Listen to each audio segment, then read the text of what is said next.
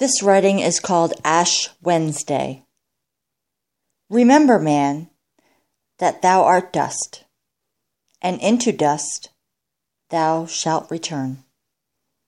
Ay, tis the doom of all, monarch and lowly thrall, gravest in wisdom's hall, earth's youngest born, fairest of beauty's throng, boldest the brave among.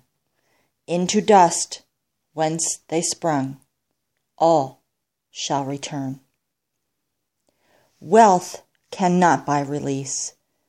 Wisdom must hold his peace.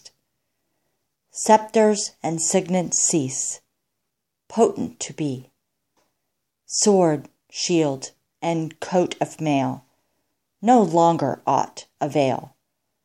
Love pride, and glory quail at this decree.